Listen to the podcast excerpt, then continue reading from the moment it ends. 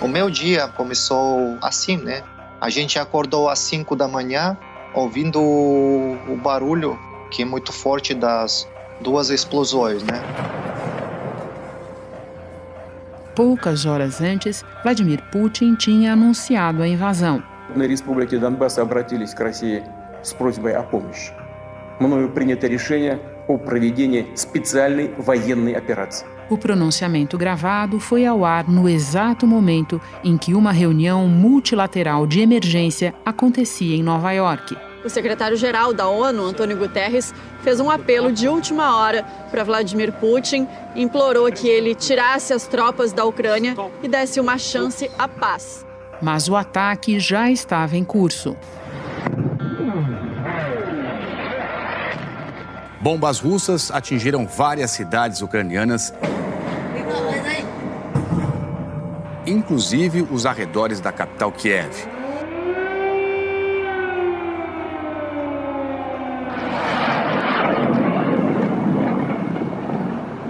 Foram mais de 200 ataques russos às cidades ucranianas, muitos ataques simultâneos.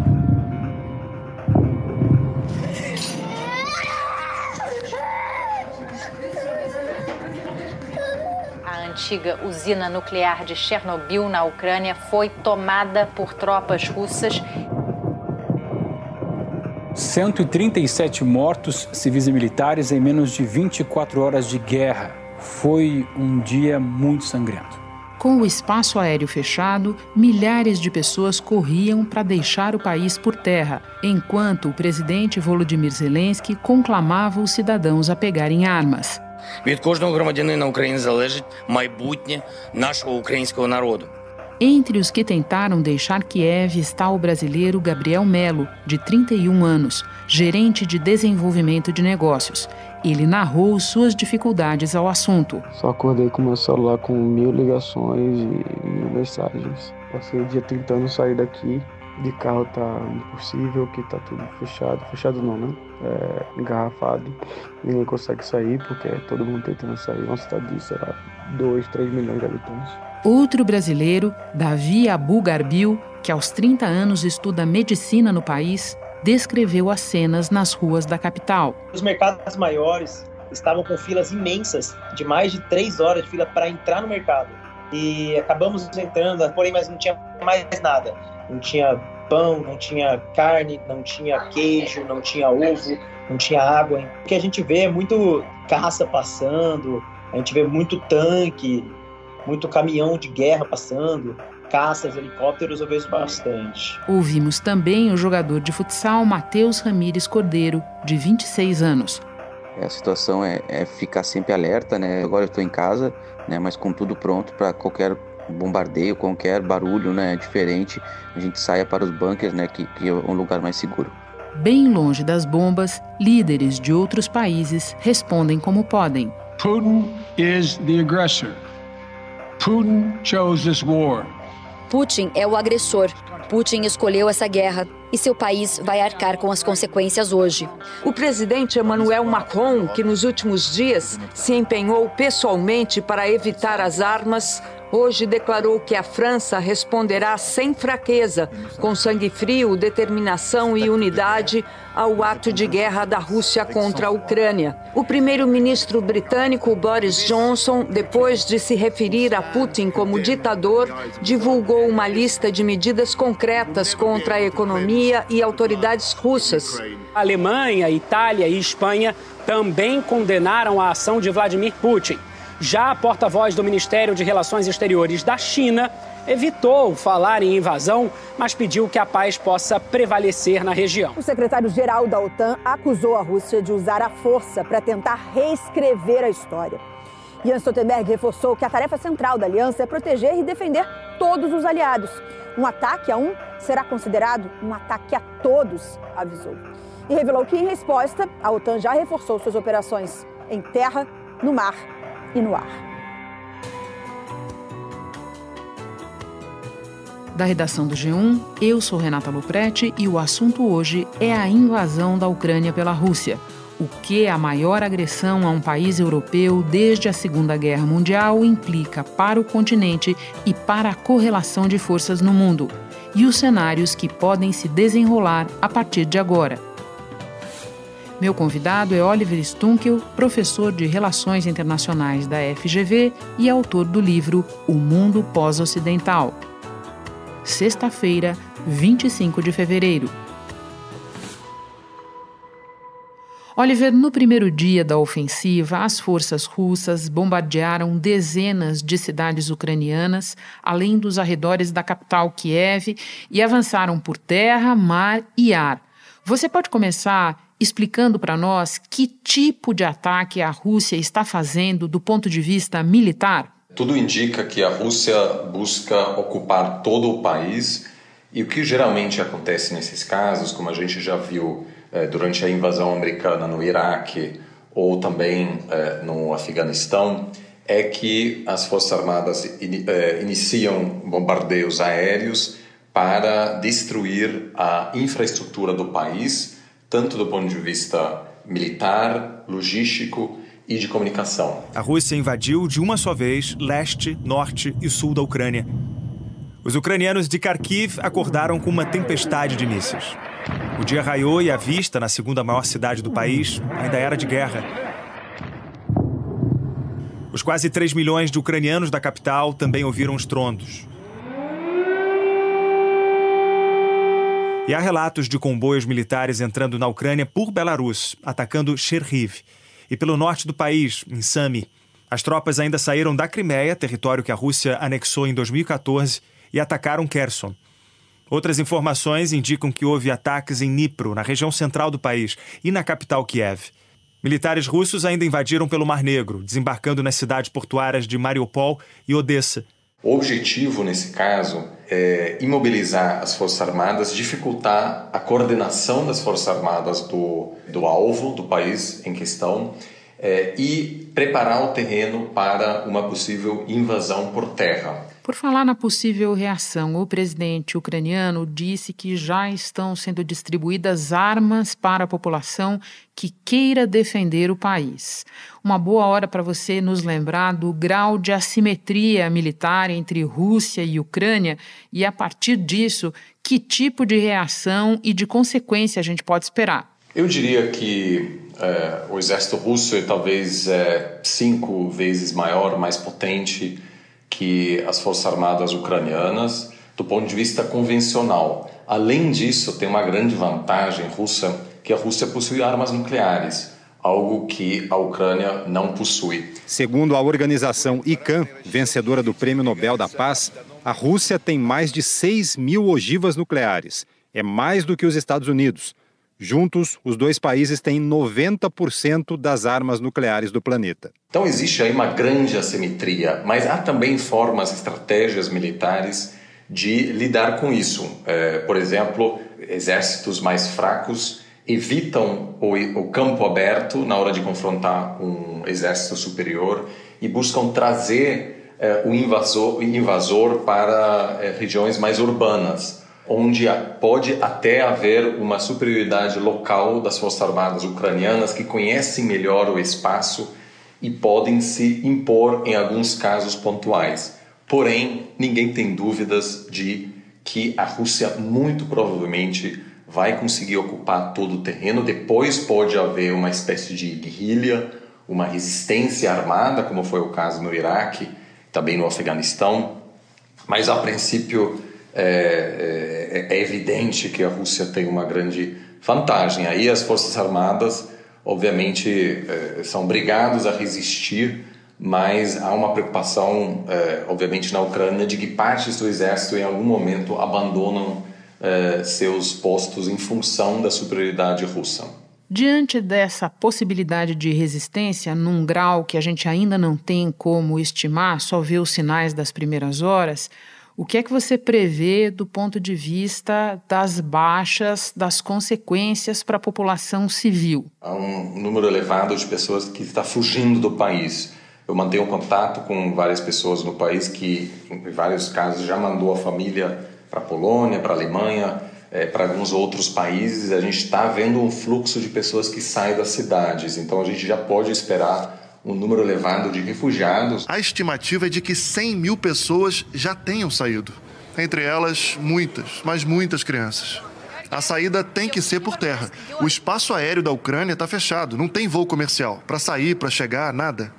Governos de vários países da Europa anunciaram que estão com as portas abertas. Além da Romênia e da Polônia, Hungria, Eslováquia, Áustria, Portugal e Alemanha já disseram que vão ajudar. Isso pode diminuir a disposição de resistência. Ao mesmo tempo, o nacionalismo ucraniano é forte eh, e a, a, Ucrânia vem eh, mantendo um confronto, sobretudo das províncias do leste da Ucrânia, há oito anos. Temos é, em torno de 300 mil civis já sob armas na Ucrânia. É, tudo isso sugere que pode sim é, ser um, um, confronto prolongado. Era isso que eu queria te perguntar de um jeito mais direto, porque tem muita gente pensando nisso neste momento. Vai ser um conflito sangrento? Depende também da disposição do, do governo russo eh, em, de fato, enviar tropas. Por enquanto, há bombardeios aéreos e o foco destes tende a ser a infraestrutura militar, ataques contra estradas, aeroportos, é, bases militares. Os funcionários da usina de Chernobyl estariam sendo mantidos reféns pelos soldados russos e que isso representava um risco muito grande para a segurança global. Né? A maior preocupação ali, claro, é com o material radioativo que permanece no local depois do pior acidente nuclear da história em 1986. A partir do momento em que há uma, é, uma guerra nos centros urbanos, aí realmente o, o, o, número de vítimas pode ser altíssimo porque não dá mais para fazer essa separação importante entre é, soldados e civis. Então, me parece que sim, esse risco é grande. De novo, muito vai depender também é, da disposição do presidente ucraniano em liderar essa resistência. O país tenta resistir. Mais de 20% dos civis ucranianos tinham prometido defender a sua terra. O governo da Ucrânia anunciou a derrubada de pelo menos um helicóptero e cinco aviões russos. As Forças Armadas ainda tinham afirmado que 40 ucranianos morreram e que mataram 50 separatistas, chamados por eles de ocupantes russos. O Kremlin pintou outro cenário. Os militares russos narraram a fuga em massa de soldados ucranianos e outros baixando as suas armas. As forças da Rússia anunciaram a aniquilação de defesas aéreas da Ucrânia. Ele pode ter que sair do país, ele pode ser preso. É, depende um pouco da estratégia russa também. Uma outra opção seria o que a gente chama de decapitação que seria uma tentativa russa de prender o presidente e colocar outro presidente e manter a estrutura governamental da Ucrânia intacta. Então eu continuo na capital apoiando os ucranianos. Minha família, eu não vamos trair a Ucrânia. Estamos junto como povo. Então a gente precisa aguardar um pouco o que vai acontecer nesse sentido ao longo dos próximos dias. Oliver, aguardando sem dúvida, mas já fazendo uma tentativa de, com a tua ajuda, situar esse conflito numa escala de comparação com outros que podem estar frescos ainda na memória das pessoas, especialmente das pessoas um pouco mais velhas. Eu me refiro a conflitos como, por exemplo, a Guerra do Kosovo. A OTAN interveio no conflito em Kosovo depois de denúncias de que as tropas sérvias conduziam uma campanha de limpeza étnica. Estimativas sobre o conflito indicam que cerca de 11 mil albaneses foram mortos no Kosovo. Do lado sérvio, 2.300 pessoas teriam morrido no conflito. Em que lugar você acha que a invasão da Ucrânia vai ficar? Eu te faço essa pergunta porque tem muitas pessoas fazendo uma comparação que vai tão longe até o final da Segunda Guerra para encontrar algo assim na Europa. Pode situar para nós? O atual conflito está em um outro patamar quando a gente compara ele com outros conflitos anteriores nos, eh, nas últimas décadas, como, por exemplo, eh, no Kosovo. Isso porque a Ucrânia é um dos principais países da Europa, tem mais de 44 milhões de habitantes e ela encara um risco permanente da sua, eh, para a sua integridade territorial. Há um risco da Rússia querer anexar todo o país. Então, a gente tem aí um cenário de mobilização geral de uma grande população eh, que recebeu armamentos eh, dos seus aliados ocidentais ao longo dos últimos anos. Então, o grau eh, de crise é, é muito superior. Estimativas mostram que pode haver entre 1 e 5 milhões de refugiados se de fato houver uma tentativa é, russa de ocupar a Ucrânia permanentemente. A Europa está entrando numa nova fase, uma fase em que a alteração é, de fronteiras nacionais novamente é um tema. A Europa tinha, a princípio, superado esse momento depois da Segunda Guerra Mundial e isso foi a grande receita para garantir é, a paz, a princípio, depois de séculos e séculos de conflito. É, e por isso, é, acompanhando um pouco o debate público em países como Alemanha, França ou na Inglaterra, percebe-se que há realmente uma percepção de que a Europa vai ter que repensar seu lugar no mundo.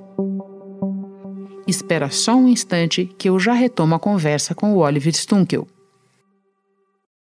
Conversando um pouco mais cedo com a equipe do assunto, você fez um raciocínio muito interessante a esse respeito, quando você disse que o episódio de agora mostra que os Estados Unidos não podem mais ser amigos de quem quiserem no mundo e as outras potências não dizem nada a esse respeito.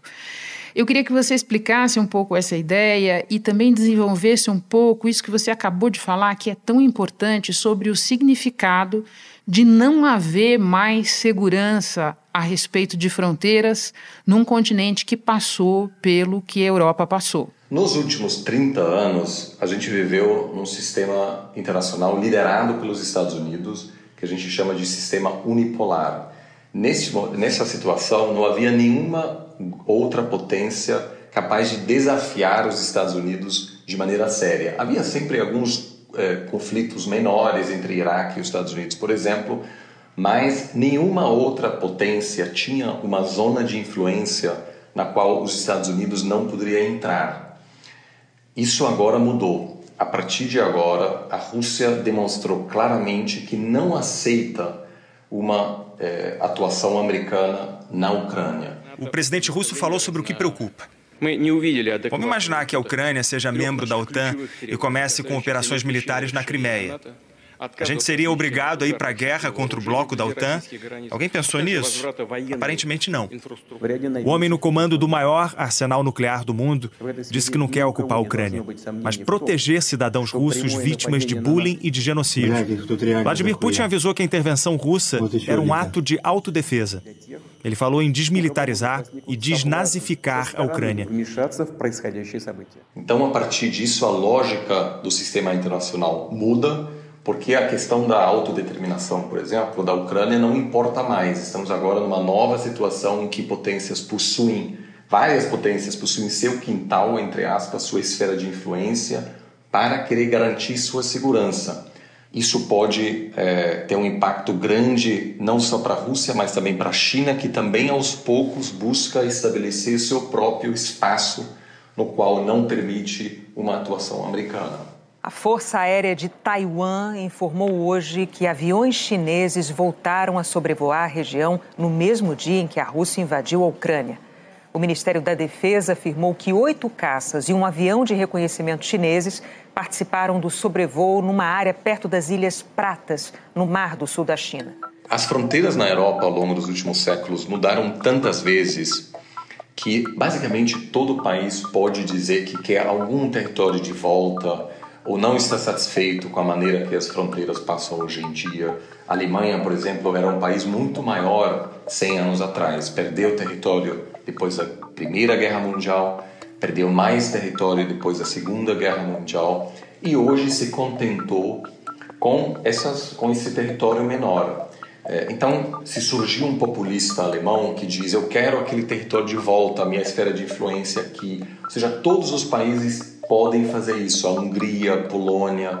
Então, abre-se aí uma caixa de Pandora e a retórica de Putin ela é uma retórica pré-Segunda Guerra Mundial, é uma reconquista de uma esfera que a Rússia considera é, como sua. Ano passado, Putin escreveu o artigo Uma Nação. O presidente afirmou que russos e ucranianos eram um povo que compartilhava um único espaço histórico e espiritual ele chamou de trágico o surgimento de uma espécie de muro entre dois países irmãos. Logo antes de Putin assumir o poder, a Aliança Militar do Ocidente começou uma expansão para o leste. Cinco viradas de casaca feriram ainda mais.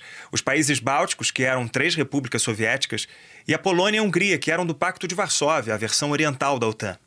A Ucrânia e a Geórgia seriam os últimos amortecedores entre a Rússia e os rivais. Isso gera uma profunda angústia na Europa toda, porque a paz que se estabeleceu na Europa depois da Segunda Guerra Mundial baseia-se na aceitação de todos é, das fronteiras atuais, mesmo se elas são lá no passado fruto de alguma injustiça é, ou alguma negociação mal sucedida.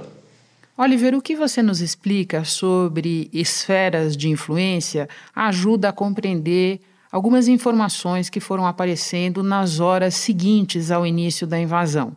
Por exemplo, nesta quinta-feira, a OTAN deixou claro que se algum dos países quiser oferecer ajuda à resistência ucraniana, é problema desse país. A OTAN não vai fazer nada a esse respeito. Os Estados Unidos saíram com uma retórica inflamada e falaram em mais sanções, mas não há nenhuma palavra a respeito de fazer qualquer outra coisa, embora tenha a expectativa de que eles possam vir a ajudar a armar a resistência. Então, eu queria que você nos explicasse por que é que ninguém vai se envolver agora, você já começou a falar disso, e quais são os riscos associados a armar a resistência na Ucrânia. A OTAN não está disposta a ajudar a Ucrânia porque a Ucrânia não faz parte desse bloco e, portanto, o famoso artigo 5 de que um ataque contra um membro automaticamente é um ataque contra todos não aplica o caso ucraniano. Our forces are not and will not be engaged in the conflict with Russia in Ukraine. Nossas tropas não vão se engajar em combate com a Rússia na Ucrânia mas os Estados Unidos vão defender cada pedaço do território da OTAN com a força total do poder americano. E lá na Ucrânia, em pronunciamento à nação, o presidente Volodymyr Zelensky disse que o país foi deixado sozinho para lutar contra a Rússia. Mas há uma diferença grande também. A Rússia está disposta a é, usar força militar para recuperar esse espaço, para ocupar a Ucrânia, enquanto o Ocidente não está disposto a fazer o mesmo. Então, sanções econômicas contra a Rússia são alguma forma de mostrar o descontentamento com a atuação russa, mas todos sabem que a Rússia não vai mudar de estratégia por causa das sanções, independentemente de quais serão. Não há, a, a Rússia tem uma economia resiliente o suficiente para encarar essas eh, sanções. O presidente anunciou uma quarta rodada de sanções, as mais duras até agora. Os Estados Unidos vão bloquear do sistema financeiro americano mais quatro bancos russos, incluindo o segundo maior deles. Dois já tinham sido punidos. Também vão proibir as maiores empresas estatais da Rússia de fazer negócios em solo americano. O governo também vai cortar mais da metade das exportações de material de alta tecnologia à Rússia, fundamentais para a indústria militar, aeroespacial e marítima. Há uma percepção de que sim, a Rússia está disposta também a buscar punir aqueles que é, gostariam, por exemplo, de é, fornecer apoio militar ao governo é, ucraniano. O presidente russo avisou que qualquer intervenção de potências externas teria uma resposta instantânea e com consequências jamais vistas. Agora, alguns críticos dizem que a facilidade com a qual o Putin está reintegrando a Ucrânia na esfera de influência russa pode incentivá-lo a dar outros passos depois.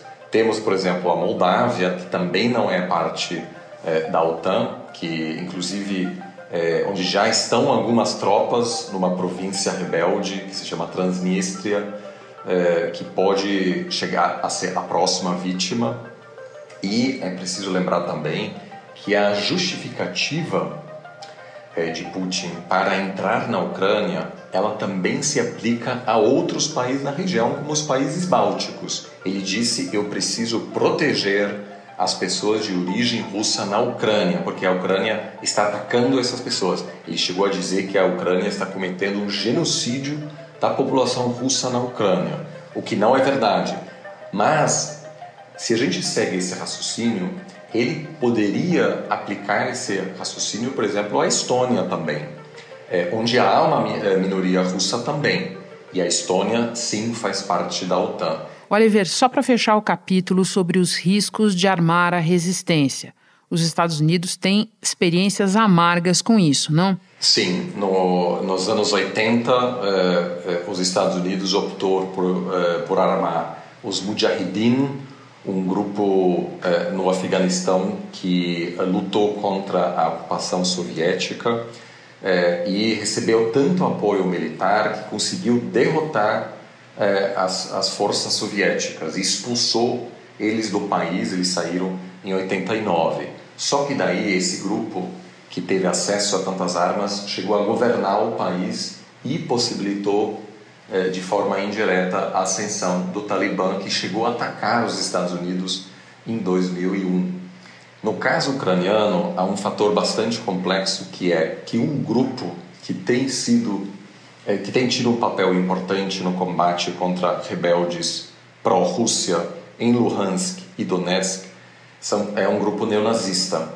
É, então, há um número elevado de grupos neonazistas armados na Ucrânia.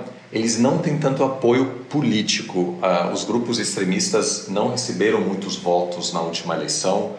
O presidente que venceu o pleito democraticamente é judeu mas mesmo assim, existe um risco de que o fornecimento de armas acaba fortalecendo essas milícias neonazistas que se eles lá na frente conseguirem expulsar a Rússia da Ucrânia, teriam uma vantagem bastante grande para assumir o controle do país. Oliver, você já analisou para nós as consequências da invasão, do que está acontecendo na Ucrânia para os Estados Unidos num jogo de forças de longo prazo.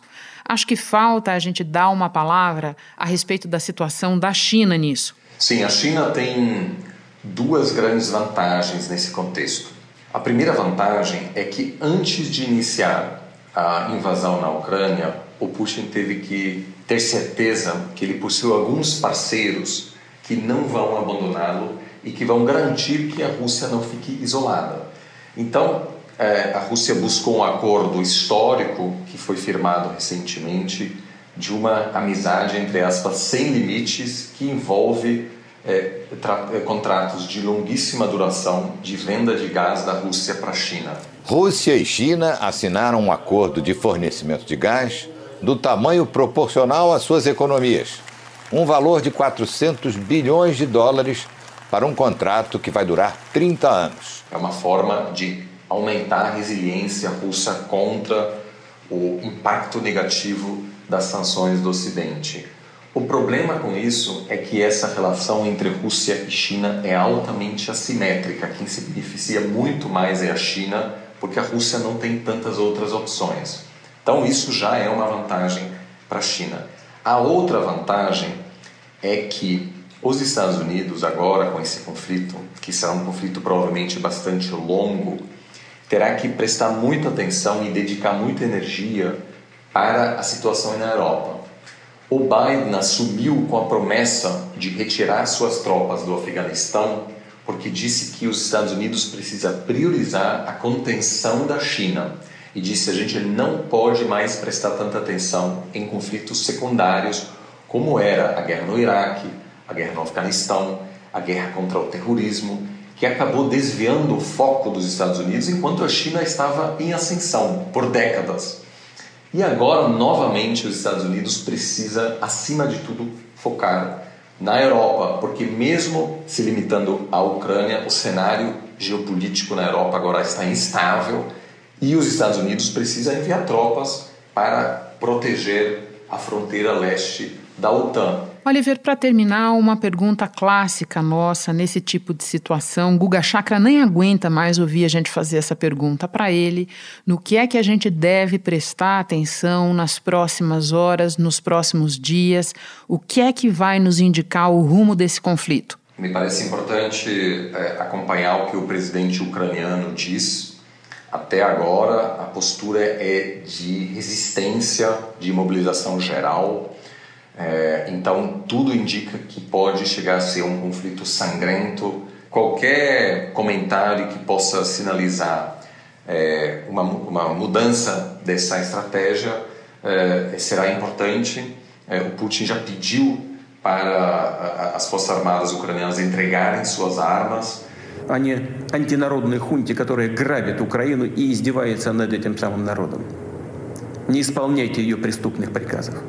E, ao mesmo tempo, também é preciso olhar as sanções do Ocidente, é, o grau de sanções, por exemplo, os Estados Unidos opta por bloquear a exportação de semicondutores contra a Rússia, ou até se busca expulsar a Rússia do sistema interbancário SWIFT. Nesse caso, existe um risco de que, em retaliação, a Rússia opta por interromper o fornecimento de gás para a Europa. A conse consequência disso seria devastadora não só para a economia europeia, mas para a economia global, inclusive com grandes consequências aqui no Brasil, é, entre eles um aumento do custo da energia e da inflação como um todo. Oliver, muito obrigada pela conversa, especialmente num momento de tanta sobrecarga de trabalho para você. Eu sinto te dizer que essa sobrecarga é exatamente o motivo que vai nos fazer chamar você outras vezes ao assunto. Será um prazer, muito obrigado pelo convite. Este foi o assunto podcast diário disponível no G1, no Globoplay ou na sua plataforma de áudio preferida. Vale a pena seguir o podcast na Amazon ou no Spotify, assinar no Apple Podcasts, se inscrever no Google Podcasts ou no Castbox e favoritar na Deezer. Assim você recebe uma notificação sempre que tiver novo episódio. Comigo na equipe do assunto estão Mônica Mariotti, Isabel Seta, Arthur Stabile, Gabriel de Campos, Luiz Felipe Silva, Tiago Kazuroski, Gustavo Honório e Eto Oskleiter. Eu sou Renata Loprete e fico por aqui. Até o próximo assunto.